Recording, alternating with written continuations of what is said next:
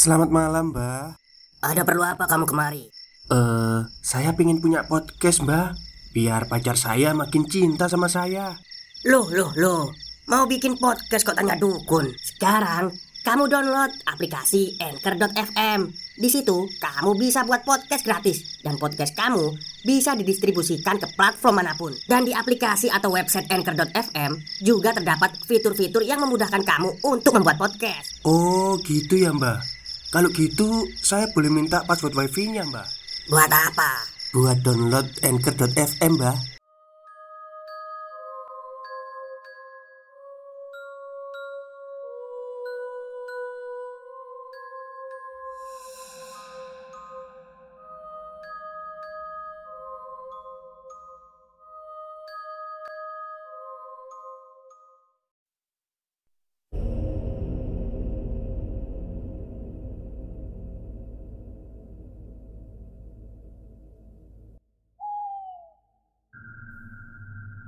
Assalamualaikum warahmatullahi wabarakatuh. Halo semuanya Jumpa lagi dengan saya Chow Sing Sing Kurator dari Podcast Horror Night Story.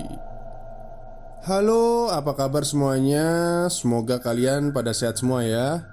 Dan seperti biasanya pada malam hari ini Saya kembali dan akan membawakan sebuah kisah mistis Untuk kalian semua Kisah mistis kali ini datang dari seorang gadis bernama ya karena minta disamarkan ya namanya ya. Jangan mawar itu terlalu ekstrim. Lila lah ya, sebut saja namanya Lila. Jadi Mbak Lila ini akan menceritakan kejadian yang dialaminya saat melakukan bumi perkemahan di suatu kampung dan dia di sana juga mengalami hal mistis. Seperti apa kisahnya? Mari kita simak. Hai Bang Chow, salam kenal. Sebelumnya terima kasih dan maaf kalau tulisannya berantakan. Tolong juga seandainya dibacakan, jangan sebutkan nama saya karena semua nama di cerita ini sudah saya samarkan Sehat terus ya bang. Jadi kejadian ini terjadi sekitar tahun 2011 Matahari masih mengambang rendah di timur. Saat truk yang mengangkut rombongan besertaku Melaju dengan kecepatan sedang. Sepuluh putra dan sepuluh putri Telah terpilih mewakili pangkalan Untuk mengikuti kemah tingkat kabupaten berdesak-desakan dengan barang dan peralatan, tidak melunturkan senyum di wajah kami. Justru kami seolah menjadikan hal itu sebagai kesenangan tersendiri, atau bisa dibilang liburan khusus siswa pilihan dari rutinitas belajar kelas 11. Mendapatkan teman baru serta cerita seru telah memenuhi isi kepalaku seperti pengalaman kemah di waktu-waktu sebelumnya. Aku memang sering terpilih mewakili pangkalan untuk kemah setara lomba tingkat. Bukan semata-mata berburu piala Tapi untuk mendapatkan ilmu baru Dan membuat hati ini antusias. Kali ini Kemah akan diselenggarakan di desa S, kecamatan G, Kabupaten B untuk menuju ke lokasi, truk harus melewati lintasan sepanjang pantai utara yang berkelok-kelok cukup tajam. Tak sedikit para pengemudi yang apes mengalami kecelakaan di tempat itu. Bahkan, kami juga melewati wilayah Alas R yang terkenal dengan cerita mistisnya, yaitu Warung Melayang kilometer 15. Warung Melayang, oke lah. Namun, entah kenapa saat truk mulai masuk ke jalan yang lebih kecil, hati ini mendadak hambar. Aku bukan orang yang peka dengan hal gaib, akan tetapi bukan berarti tidak pernah sama sekali mengalami hal atau kejadian ganjil. Sebab dulu waktu kecil aku pernah rewel berat gara-gara diteror oleh bocah ireng Sampai bapak dan ibu membawa aku ke orang pintar agar jangan sampai aku melihat penampakan itu lagi. Jalan yang lebih kecil itu menuju langsung ke bumi perkemahan. Mungkin sekitar satu kilometer dari jalan besar. Setibanya di lokasi, kami disambut dengan beberapa rumah Belanda yang masih bisa dibilang itu cukup terawat lah ya. Pohon-pohon besar menyerupai kanopi memberi kesan sejuk dan asri tempat itu. Walau cuaca di wilayah itu tergolong panas, salah satu rumah Belanda yang berada tepat di samping bumi perkemahan dijadikan ruang sekretariat oleh para panitia. Setelah mendapatkan nomor kapling tenda, semua bergegas memasuki area bumi perkemahan. Sebagai anak pramuka, mendirikan tenda besar bukanlah hal yang sulit. Tak butuh waktu lebih dari setengah jam. Tenda dengan corak warna-warni sudah banyak memenuhi tanah berumput hijau itu. Ada sekitar 15 tenda di Kapling Putri dan 15 tenda di Kapling Putra. Setelah istirahat siang dan isoma, rupanya sudah ada kegiatan. Panitia mewajibkan setiap sangga mengirim delapan orang untuk tugas lapangan dan menyisakan dua anak untuk korvei. Karena atribut tenda seperti pionering, gerbang, dan pagar belum jadi, maka disepakati kalau aku dan Tia yang berjaga di tenda sembari merampungkan yang belum selesai. Aku memang sering dipercaya untuk berurusan dengan tali temali, sehingga tidak kaget kalau urusan membuat pionering pasti dibebankan kepadaku. Singkat cerita, aku dan Tia selesai merapikan semuanya sekitar pukul 3 sore. Kami duduk di depan tenda sambil mengibas-ngibaskan topi Berharap keringat di leher dan muka cepat kering Sesuai kebiasaan Aku mengecek ponsel. Siapa tahu ada pesan masuk Dan sambil menghilangkan rasa hambar yang sedari tadi mengusik. Aku membalas beberapa pesan yang tersangkut di layar ponsel. Tiba-tiba Lila, mandi yuk Ajak Tia. Kalau nunggu yang lain nanti malah antri. Males aku Desahnya melanjutkan. Boleh Mau mandi numpang rumah warga apa rumah Belanda itu? Sejak awal kami memang diinstruksikan untuk menggunakan kamar mandi yang ada di dua rumah Belanda Dekat baper atau menumpang di rumah warga Yang berada di belakang area baper ke rumah Belanda sajalah yang dekat Lagian agak jauh Dan malu juga pamitnya kalau ke rumah warga Kata-kata Tia memang benar Karena untuk menuju rumah warga Kami harus melewati daerah kapling tenda putra dan beberapa pohon asem besar Hmm, oke okay lah Aku mengangguk lalu cepat menyambar handuk dan tepak mandi dari tas gemuk di dalam tenda. Sesampainya di depan kamar mandi, aku merasa ada yang aneh. Seolah ada beberapa pasang mata yang mengintai dan siap menerkam. Padahal waktu itu hanya ada kami berdua. Ada dua kamar mandi dengan bak air besar tanpa jamban dan empat kamar mandi bak air kecil berjamban. Tia, mandi bareng aja yuk. Pintaku memelas. Aduh, kamu kenapa sih? Aneh banget. Oga ah, mandi sendiri sana. Orang kamar mandi banyak begini, kosong juga. Sungguh Tia dengan raut mencibir. Aku hanya bisa mendesah lesu saat Tia masuk ke salah satu bilik kamar mandi, bak besar dan menutup pintunya. Runggu Tia bukan tanpa alasan, karena biasanya aku ini malah yang paling berani di antara yang lain. Aku bahkan pernah bertugas memakai pakaian kuntilanak di kuburan untuk menakut-nakuti siswa baru di kemah penerimaan tamu ambalan.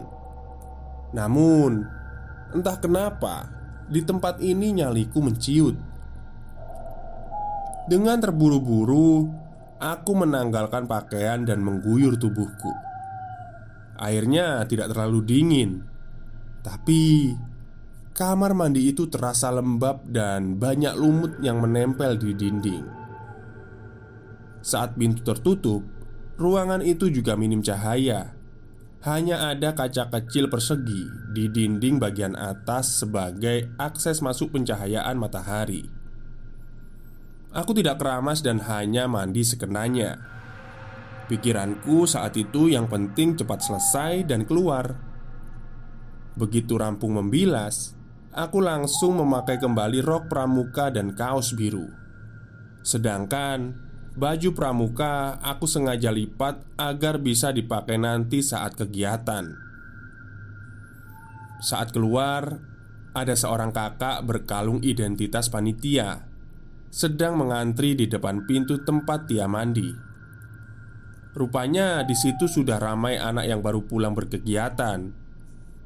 Kamar mandi yang baru kupakai juga langsung terisi oleh peserta lain.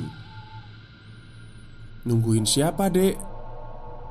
Tegur kakak panitia saat itu Saat melihatku tidak kunjung berlalu dan malah mematung bego di sampingnya Eh, teman aku sedang mandi kak Jawabku menunjuk kamar mandi yang dipakai Tia Kakak panitia itu malah menunjukkan ekspresi heran Eh, emang kamu kenal sama Kak Dito? Selidiknya Oh, bukan, bukan. Yang di dalam itu teman saya Tia. Tukasku agak kesal.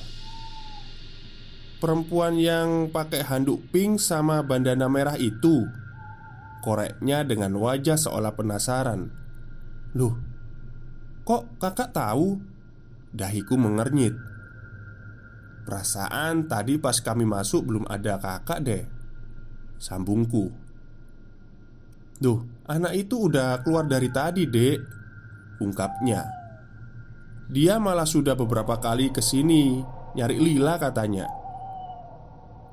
Benar saja.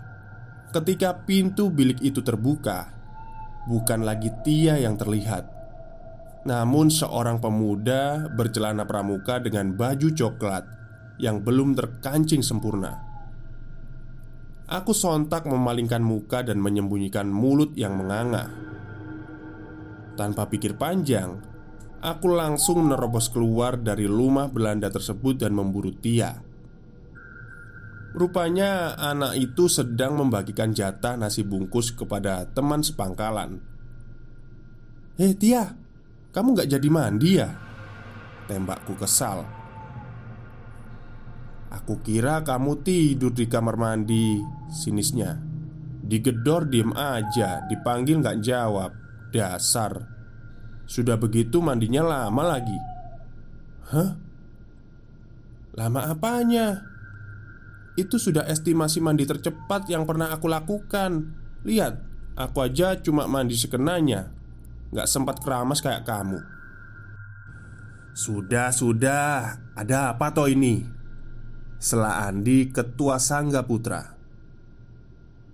Hei sudahlah. Jangan emosi. Mungkin kamu lelah dan belum makan. Sana makan dulu Titahnya.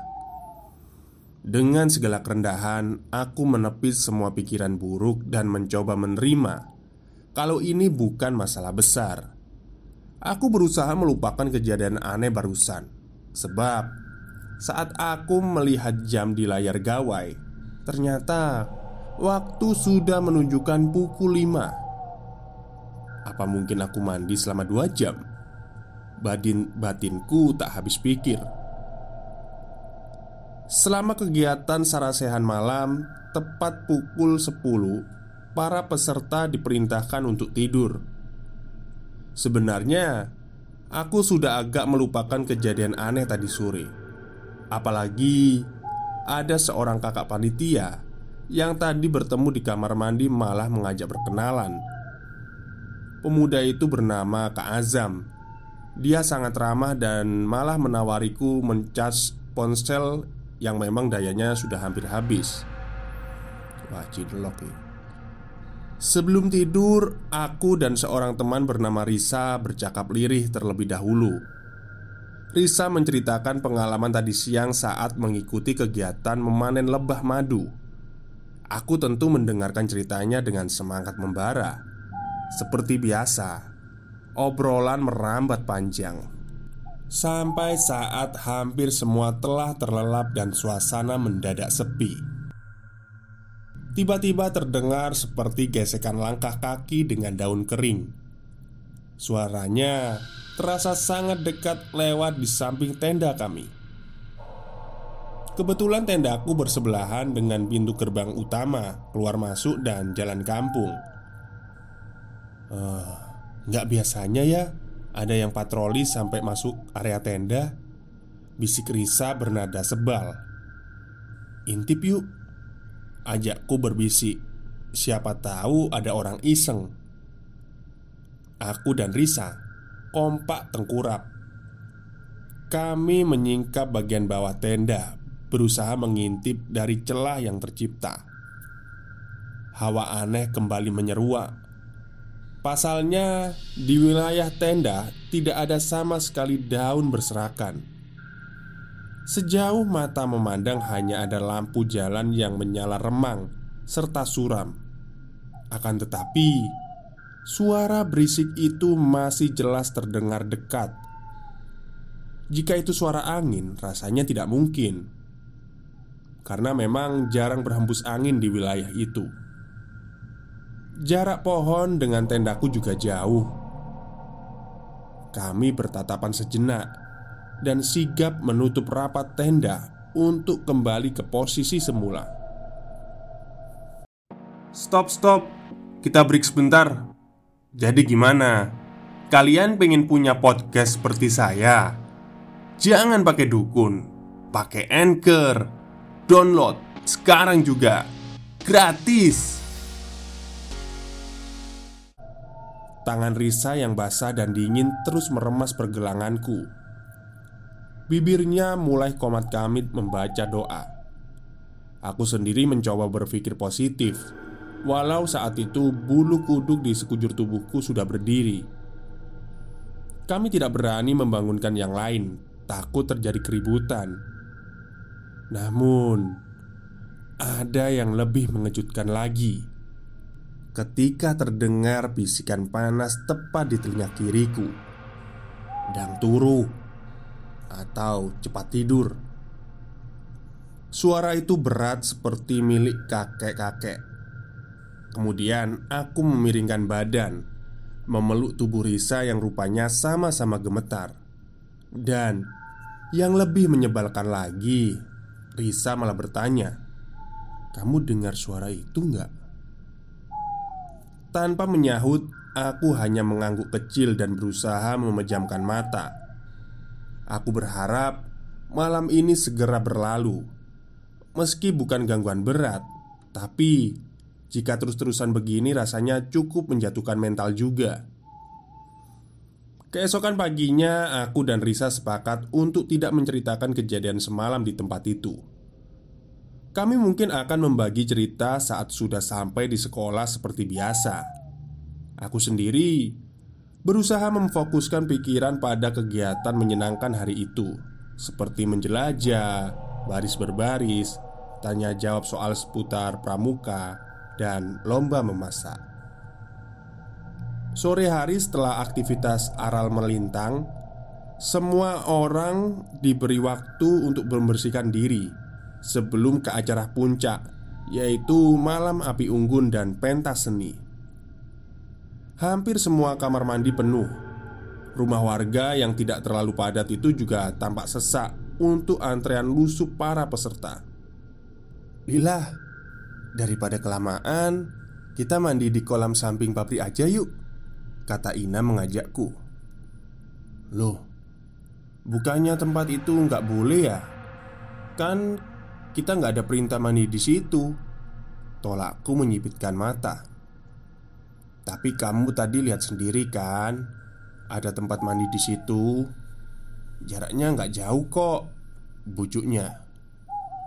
Sesungguhnya aku menolak lahir batin ajakan Ina tersebut. Namun karena terseret paksa dan dari tadi pagi aku belum mandi, akhirnya pasrah juga. Kelakuan tidak mandi pagi dan hanya mencuci muka saat kemah adalah lumrah di pergaulanku. Kami selalu berpikir akan segera kotor-kotoran, jadi sekalian mandi sore aja. Yang penting deodoran dan minyak wangi jangan sampai lupa. Jarak kamar mandi pabrik itu sekitar 100 meter dari buper atau bumi perkemahan. Oh, saya tadi bacanya baper Di belakangnya tampak area persawahan kuning yang luas Bangunan kuno terbengkelai itu terlihat pucat dan muram Oleh coretan abstrak tangan-tangan jahil. Terdapat peringatan yang ditulis di papan kayu lapuk Untuk tidak menyentuh mesin-mesin yang ada di dalam pabrik. Aku duluan. Kuayunkan kaki untuk masuk ke bilik tunggal tersebut. Sayangnya, aku kalah oleh tubuh gempal Ina yang nyelonong masuk begitu aja. Dia tersenyum licik sebelum menutup pintu. Aku hanya bisa mendengus sambil mengepal-ngepalkan tangan, berharap tega menunjuk pipi bulatnya itu. Inilah tidak enaknya punya badan yang kurus Perasaan ini semakin tidak enak, tapi meninggalkan Ina seorang diri bukanlah sesuatu yang bijak. Lagi pula, dia berjanji untuk tidak lama-lama. Sesekali aku mengintip ke dalam pabrik, suasananya begitu hitam dan hambar. Setelah Ina selesai, aku bergegas masuk bergantian. "Jangan pergi sebelum aku selesai, ya," ancamku mengangkat jari telunjuk. Dengan perasaan was-was bercampur ragu, aku nekat membuka baju dan mandi. Seperti waktu itu, aku mandi sekenanya. Tempat mandi ini lebih lembab dan pengap. Yang lebih membuat merinding adalah bau anyir yang semakin lama kian jelas. Tiap kali mata terpejam oleh guyuran air, bayangan hantu di film-film tak lelah berseliweran Alhasil aku seperti orang yang gelagapan Entah sudah bersih atau belum Aku segera memakai baju ganti saat terdengar suara benda tajam bergesekan Mungkin itu adalah suara petani yang membersihkan cangkul mereka selepas dari sawah Namun, sepertinya aku salah total Ketika aku keluar, tak ada seorang pun termasuk batang hidung Ina. Lagi-lagi aku dikhianati temanku sendiri. Aku sempat melongok bagian belakang kamar mandi untuk memastikan kalau memang tidak ada siapa-siapa. Kaki ini mendadak lemas saat tiba-tiba tercium bau ubi bakar menyengat, disertai suara geraman. Ingin aku melesat, tapi kaki terasa tertancap di tanah Sedangkan tulangnya melembek bagikan puding jelly Hati ini pasrah Namun tidak dengan pikiranku. Dengan susah payah aku mengumpulkan kekuatan untuk berlari. Aku mengayunkan kaki sekuat mungkin. Aku berusaha berteriak Walau yang keluar hanya angin kosong dari tenggorokan. Sesuatu seperti sarang laba-laba mendadak menerpa muka ini. Seketika aku terjatuh dan tepak mandiku pun terpelanting di jalan berbatu. Dengan tangan gemetar, aku meraih kembali tepak mandi dan bangkit untuk berlari. Sialnya, sandal jepitku putus sehingga membuat tubuh ini terpelanting untuk yang kedua kalinya. Pipiku sudah basah waktu itu karena suara geraman yang terus mendengung di telinga. Suara itu sangat jelas, sampai-sampai aku ingin kencing di celana. Aku terus berlari. Rasanya itu adalah 100 meter terpanjang yang pernah kulalui. Begitu sampai di depan tenda Aku jongkok meringkuk sambil sesenggukan. Hampir semua anak mengerumuniku. Mulut ini kian keras menangis. Waktu itu aku tidak sadar Berapa lama aku ditenangkan Seingatku Ada tangan yang mendarat keras di pipi. Lalu Telinga ini terdengar sentakan dari Andi. Woi woi Istighfar lila. Sadar sadar. Sudah jangan menangis. Barulah Aku tergugah untuk menenangkan diri dan mengingat Tuhan. Setelah cukup tenang dan menyeruput teh hangat Aku mulai berhenti menangis Saat itu sudah hampir maghrib sehingga semua bergegas ke masjid terdekat Teman-teman belum berani menanyakan padaku perihal apa yang terjadi. Mereka jelas lebih paham tentang bagaimana cara bereaksi untuk saat ini. Terlalu menuruti rasa ingin tahu hanya akan memperkeruh keadaan. Aku hanya berharap semua ini selesai. Tetapi saat baru selesai dari masjid hendak ke bumi perkemahan, langkah kami dicegat oleh beberapa panitia untuk adik-adik, sementara di sini dulu ya, sampai ada perintah selanjutnya. Tegas salah satu seorang kakak panitia berperawakan tinggi kurus. Kak Azam menghampiriku. "Kamu kenapa? Kok pucat banget?" Tegurnya. Aku hanya menggeleng dan mengatakan, "Gak apa-apa, Kayaknya tadi kelelahan dan belum sempat makan Timbal Risa yang memang sedari tadi di sampingku. Seseorang menepuk pundak Kak Azam dan memberi isyarat untuk cepat beranjak. Kamu jangan lupa makan ya Pesannya sebelum pergi. Andi selaku ketua Sangga Putra Memiliki tanggung jawab besar untuk teman sepangkalan Dia yang menamparku dan meminta maaf dengan meminjamkan sandal jepit miliknya. Dia juga menyuruh beberapa anak yang ada di masjid untuk tetap tinggal sesuai arahan panitia, sedangkan dia akan mencari teman sepangkalan lain agar tidak berpencar lagi. Karena memang hampir tidak mungkin 20 orang akan berkumpul terus-menerus. Pasti ada kalanya drama mencari teman itu terjadi. Namun karena terlalu lama menunggu ketua sangga Akhirnya kami satu persatu mencar.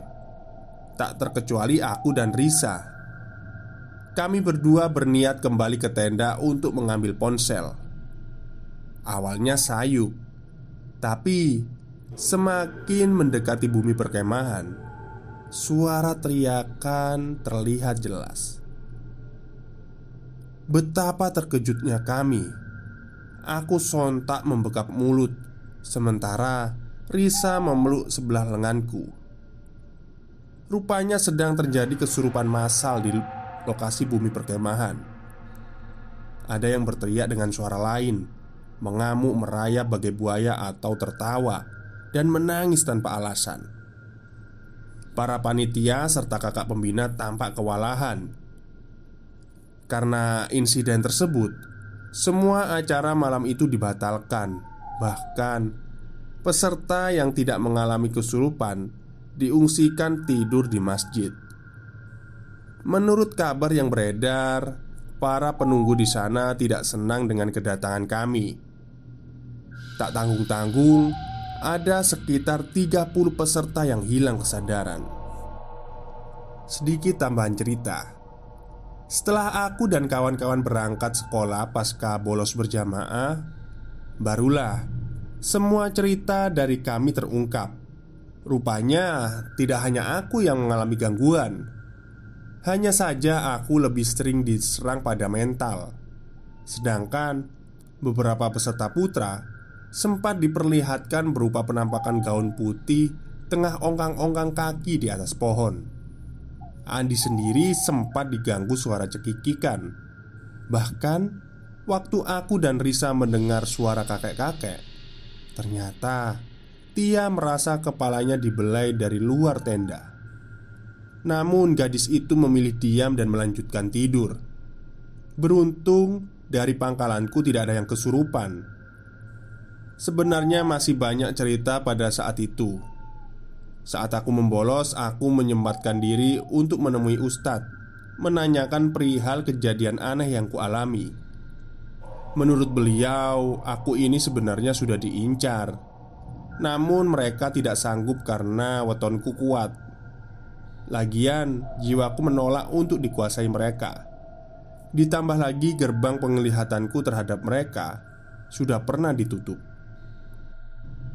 Baik, itulah akhir dari cerita pada malam hari ini. Dan terima kasih banyak kepada Mbak Siapa tadi nama samarannya ya? Mbak Lila Atas kiriman kisah mistisnya ya pada saat melakukan perkemahan. Dan memang hal seperti itu itu sudah biasa terjadi di, di dunia pramuka ya Pasti ada yang kesurupan. Apalagi kalau tempatnya memang cukup angker. Oke mungkin itu saja yang bisa saya berikan pada malam hari ini. Kurang lebihnya saya mohon maaf. Assalamualaikum warahmatullahi wabarakatuh